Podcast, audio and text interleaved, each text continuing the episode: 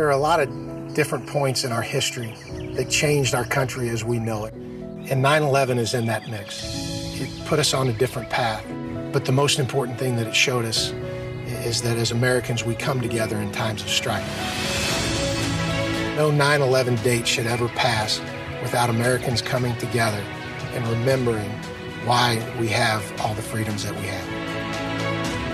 What we would really like to see happen this year on September 11 is for people to come out and join Carry the Load and the National Cemetery Administration cleaning the headstones of all these great heroes out here to show the families that the death of their loved one matter. Join an existing team at the local cemetery near you. If there's not one, we would ask that you start your own. Help us clean the headstones of our heroes. Let's make sure that we give them all the due respect that they deserve.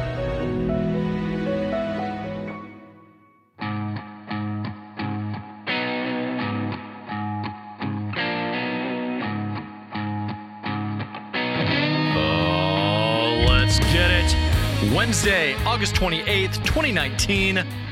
Borne the Battle, brought to you by the Department of Veterans Affairs, the podcast that focuses on inspiring veteran stories and puts a highlight on important resources, offices, and benefits for our veterans. I am your host, Marine Corps veteran Tanner Iskra.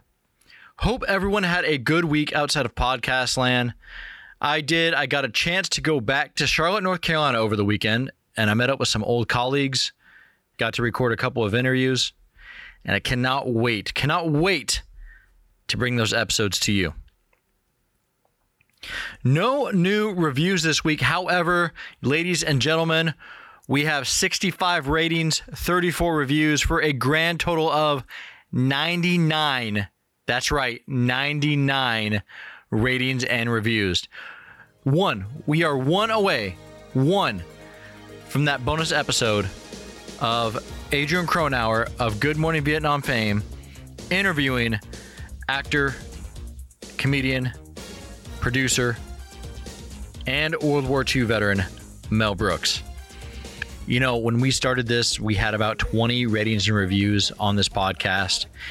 And to be one away from 100 now, um, I'm humbled and thank you. Uh, these these ratings and especially the reviews help us climb the podcast algorithms, and it also helps me, especially the reviews. They help me become better informed on how to produce your show. So thank you.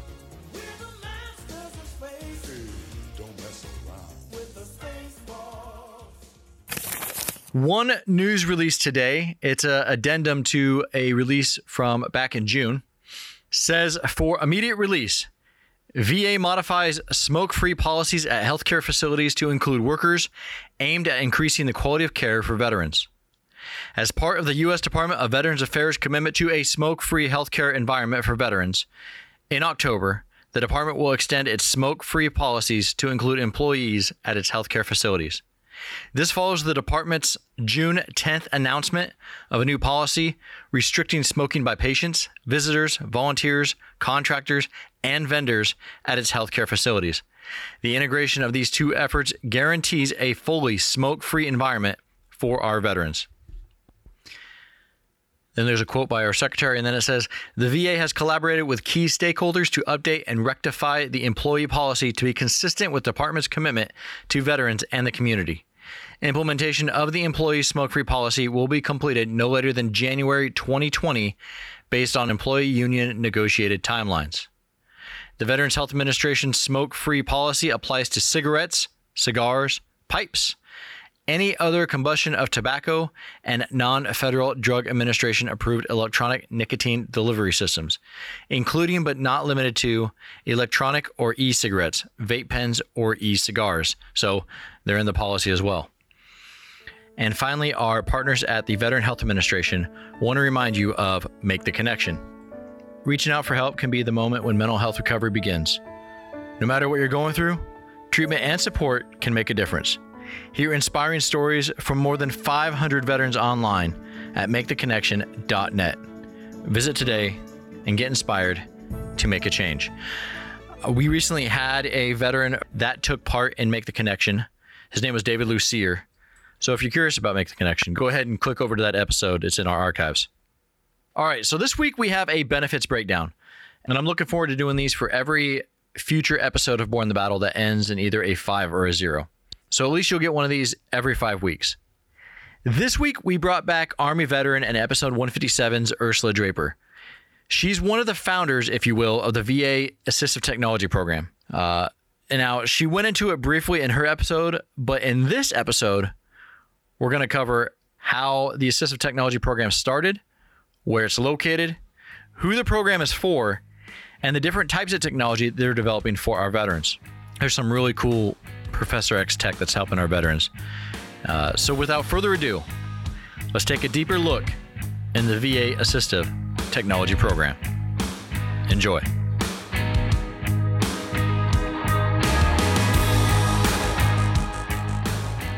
Ursula, thank you for coming back on Borne the Battle to help us give uh, I guess what would you call it? a deeper dive into the the assistive technology program? Yes. I think a, a lot of people really don't know what it is, who you serve, or uh, or where to find it. So I think this is a good thing. Absolutely. So um, all of our assistive technology programs have branched out into all the VAs, so they may not be as robust as what we have here at our facility, but yeah. they are new programs that are developing. And one of our goals is to mentor other facilities in developing their programs and to be a subject matter expert for them. Since we've been doing this for 10 years now, uh, we're able to offer our critiques and our suggestions to them. So uh, we call them little hubs, but you know, maybe a smaller VA, but they still have access to us through telehealth and through even the Skype at work, we can work with the therapist and patients. Okay, so what you're saying is there's there's AT hubs almost at every VA facility. Probably, you know, it's getting there, pretty close, I would say, or at least someone, a therapist, can get in touch with one of the major AT centers. One of the main four. Gotcha. Right. Gotcha. Right. Um, we know from your previous episode, and if you haven't listened to it, uh, take a listen. That the mission of the of the assisted tech program is to improve the functional lives of disabled veterans. Um, how did it start? Where was the where did the idea come from? Um, and I and and how was it funded? Just for those people that haven't listened to the previous episode.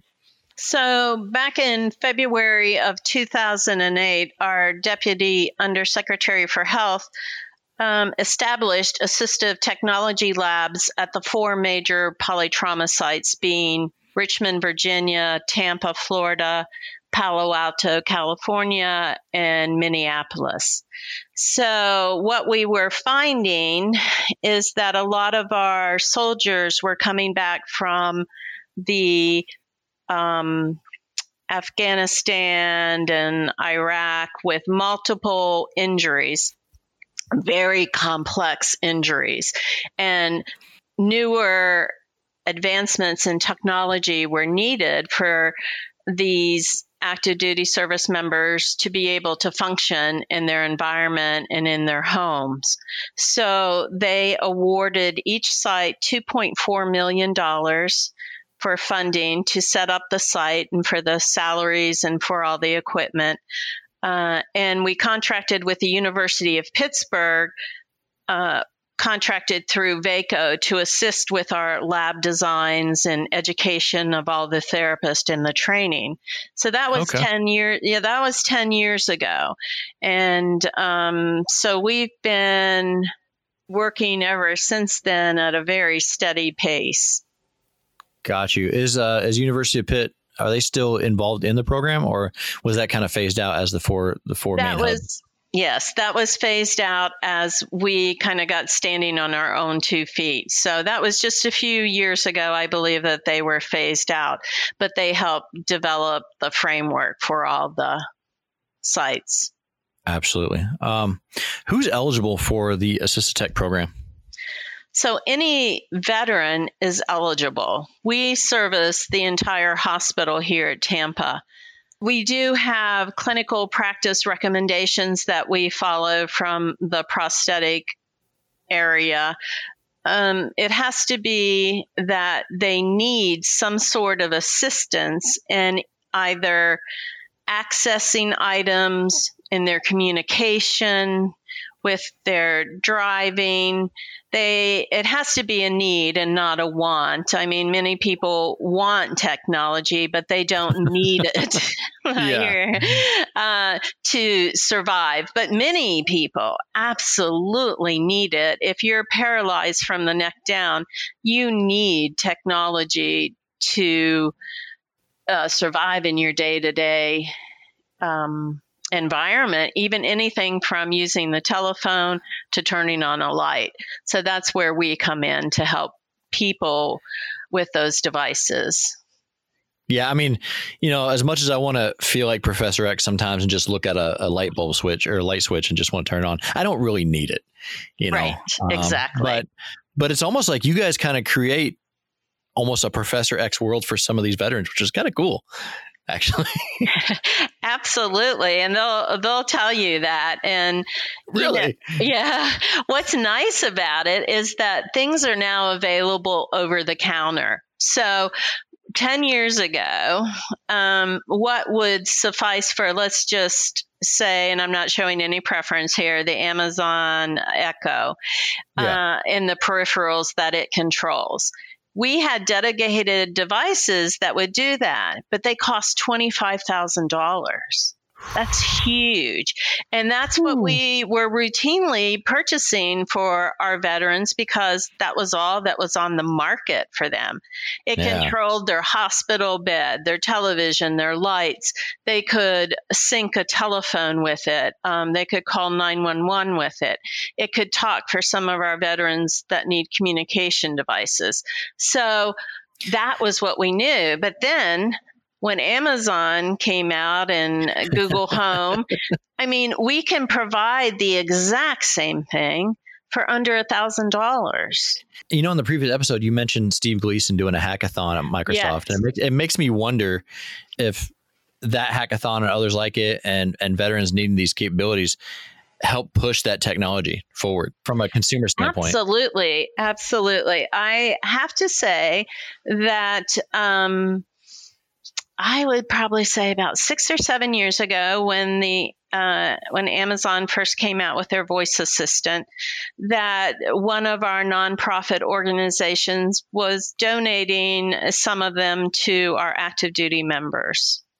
And actually, uh, Amazon came down here and they had a whole, they have a whole section of their company dedicated to accessibility.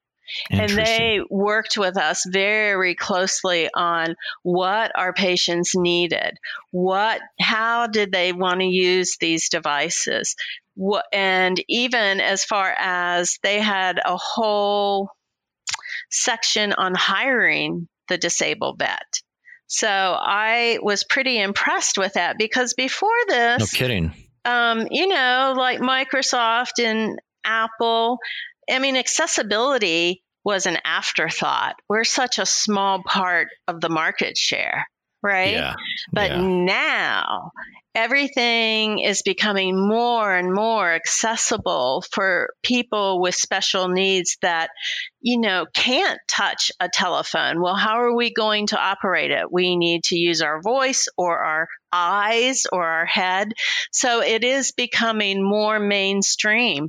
And being able to use these devices that we can get over the counter has been a huge saving for the VA and they work very well. I mean, I uh, we've probably have placed here at Tampa over 150 homes, veteran homes, with uh, the Amazon Voice Assistant for lights, um, smart locks, for controlling whatever they have in their environment. And um, I probably only had a handful, and it was usually due to internet connections yeah. uh, that are not working quite as well. So it's very reliable. And you know, compared to the other device, uh, there's just no way we can compare the price savings. Oh, of and course. Sure. They're intuitive. It's intuitive. I mean, usually it'll train you. If you, yeah. yeah. it's going to train you what to say. So that's been a real plus for our veterans some of it kind of scares me sometimes, but I know I do um, get the question of who's listening, and I tell them I'm not quite sure, but if that's um, where you kind of go, then this is not for you. yeah, exactly, exactly. So, what what new technology is coming out uh, that helps you with this mission? I, I know uh, when I went to Richmond, they were doing 3D printing, a lot of 3D printing. Ah, I love Richmond for their 3D printing. We work with them a lot on, we work up prototypes here and we'll send it up to them to be printed. So I think 3D printing is the next way for very customized equipment. We have a veteran here at the hospital who is, is in a wheelchair. He's paralyzed uh, from the neck down. And he has some movement in his hands, but he is a runner for our pharmacy. So he takes the drugs all over the hospital. Oh, and oh, wow. the one thing he couldn't do was press the elevator button. He didn't have the range in his arms to touch it. So, um, one of the occupational therapists here developed a stick pretty much to hit the button, but she was using material that you would use for splints. It was heavy, it was breaking off all the time, but we were just trying to adapt from what we have. And we sent it up to Brian Burkhardt in Richmond, the rehab engineer. He made it out of um, carbon fiber, lightweight, put a lightweight aluminum pole on it, it this guy's used it probably over a year and a half now with no problems. No problems to his skin no it doesn't break down and you see him all around the hospital using it to go up and down the elevators. That's awesome. That's so it, awesome. it is awesome. I mean something as simple as that we also uh, came up with a drive control for a wheelchair that is it looks like a U and it hooks onto the wheelchair where a patient all they have to do is have finger control one finger control and they're able to drive their wheelchair and we sent that up to richmond and they printed that for us and right now we're working they printed, on, the, they printed the control yeah and we just oh. put it oh. right on the wheelchair yes wicked it is wild. And then right now, we're coming up one of the um, OTs that I work with. One of the big problems here is hydration for our patients that are bedbound.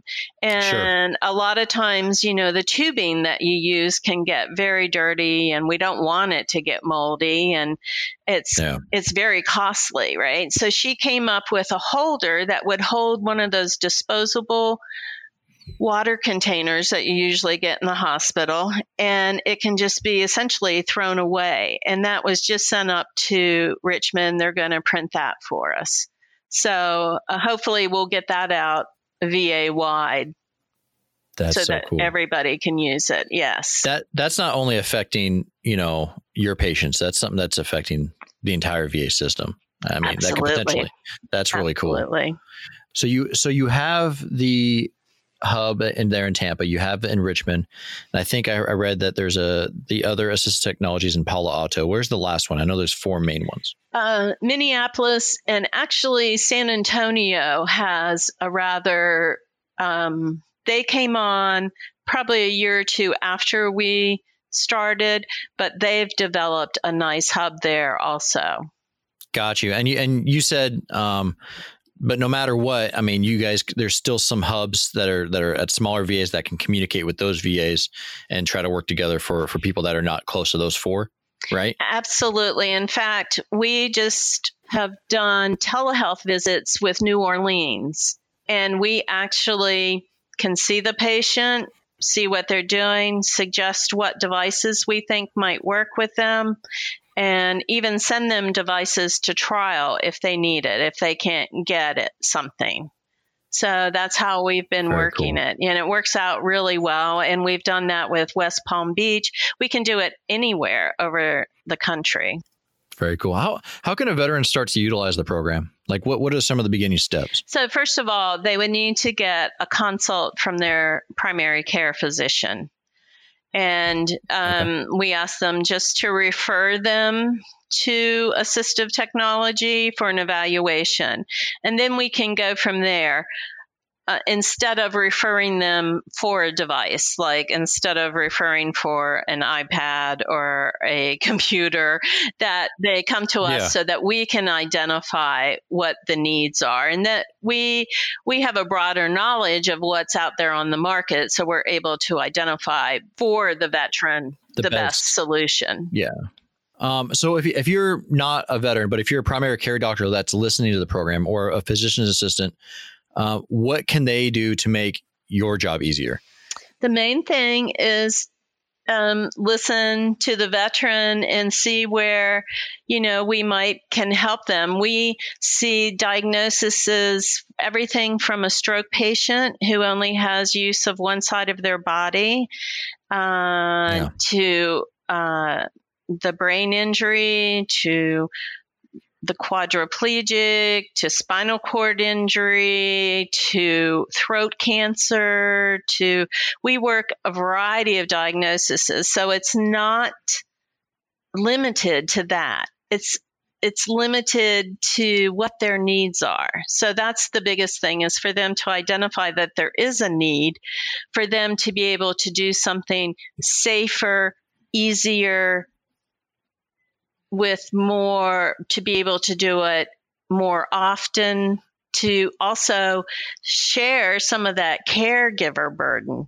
You know, a lot of this, um, we have a lot of older veterans, and I always say to them, you know, who's going to do this for you? And they always tell me that their wife is going to do it for them. And I say, looking at the wife, what if she's ha- something happens to your wife, right? And so um, Yeah. that's a huge issue is the caregiver burden because so many of our veterans go home to be Mm. cared for.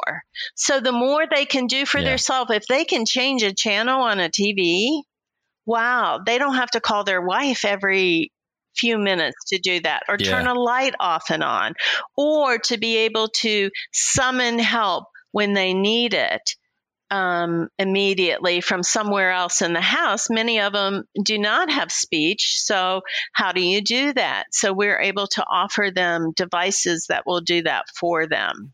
the ability to afford independence, I think, is is the real, real big push, uh, or the real big uh, thing about this program. Absolutely. You know, uh, how much is your independence worth? You know? Absolutely. And many of our veterans live alone um, that are catastrophically injured.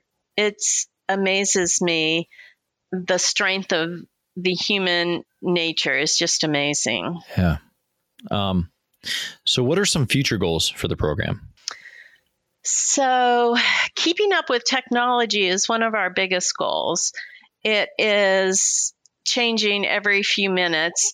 We're getting more into the robotics. We have here Mm. at this uh, Tampa VA, they're using the exoskeletons for uh, the paralyzed veterans, the paraplegics to walk. They're still Spinal cord. Yes, spinal cord, they're still using that. But I think we're going to see a lot more in terms of robotics and the voice assistant. Uh, there's a lot out there right now about aging in place with a voice assistant. So I think we're going to see more more functions that are going to be available for that and the robotic um, little kind of robots that will be able to interact with people uh, who are aging in place and trying to keep them at home longer. So I think we're going to see a lot more of that. And, you know, one of our goals is to ease that caregiver burden, keep the patient as independent as possible, uh, following what they want to do, following their interest. From what I'm gathering, it's like Roombas, but like a souped up Roomba, Absolutely. like a Roomba that can like cook your, cook your dinner or something, like, or at least at least tell you how to cook a dinner and remind you, right? so absolutely. Gotcha. The, the, closest that we the closer that we can get to that spouse the better right absolutely ursula is is there anything that that i've missed about the assistive technology program uh, that you, you you think it's important to share many of my veterans tell me that they had no idea this was available through the va and yeah. unfortunately, sometimes it is hard to find these things. We are on, you know, the websites, but um, the VA the VA system is huge. Yeah, you know, it's, it's huge. So when they do finally get to us, they they say I had no idea this could be provided by the VA. That's probably one of our biggest roadblocks is getting the word out there and uh, letting people know that we can assist them with their independence. The VA does a very good job on the medical side. I don't know of anybody that has any complaints.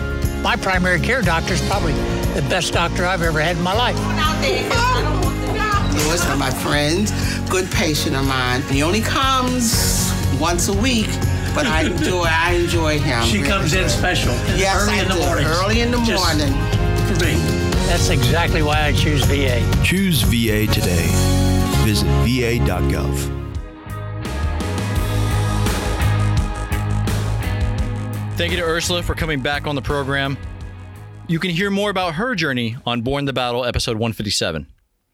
And for more information on the VA Assistive Technology Program, go to www.prosthetics.va.gov forward slash assistive technology, that's all one word, forward slash index dot ASP. All right, this week's Borne the Battle comes by way of the Union Sun and Journal out in Lockport, New York. He is Marine veteran Meredith Kieran. He began active service in the Marines on March 24th, 1944. During World War II, Meredith served in the Battle of Iwo Jima and had reenlisted twice by the time of the Korean conflict. During the Korean War, Kieran was a member of Fox Company, 2nd Battalion, 7th Marines. He was wounded on November 28, 1950, by the Chinese Communist forces while defending a hill overlooking the Tok Tong Pass in North Korea. After succumbing to his injuries, his remains were buried at the base of nearby Fox Hill. In October of 2011, Dar, Meredith's brother, went to a military building in Arlington Cemetery and found out that if he wanted to identify his brother's remains, he had to submit a DNA sample. The Defense POW MIA accounting agency, which is responsible for attempting to identify unaccounted U.S. military personnel dating back to World War II, was contacted by an intermediary from South Korea in August 2015, and they turned over a partial set of remains reportedly recovered from North Korea. The accounting agency identified the remains of Meredith Kieran on May 31, 2018, and was finally given a proper burial in Arlington National Cemetery on August 18th, 2019. There were about 50 family members who attended the ceremony. Dar, who was not able to make the ceremony, did receive the flag of his brother. We honor Meredith's service. That's it for this week's episode. If you yourself would like to nominate a Borne the Battle Veteran of the Week, you can. Just email us at podcast at va.gov, include a short write up, and let us know why you would like to see him or her as the Borne the Battle Veteran of the Week. For more stories on veterans and veteran benefits, check out our website, blogs.va.gov, and follow the VA on social media Twitter, Instagram, Facebook, YouTube, RallyPoint, DEPT Vet Affairs, U.S. Department of Veterans Affairs, no matter the social media, you can find us with that blue check mark. Thank you again for listening, and we'll see you right here next week.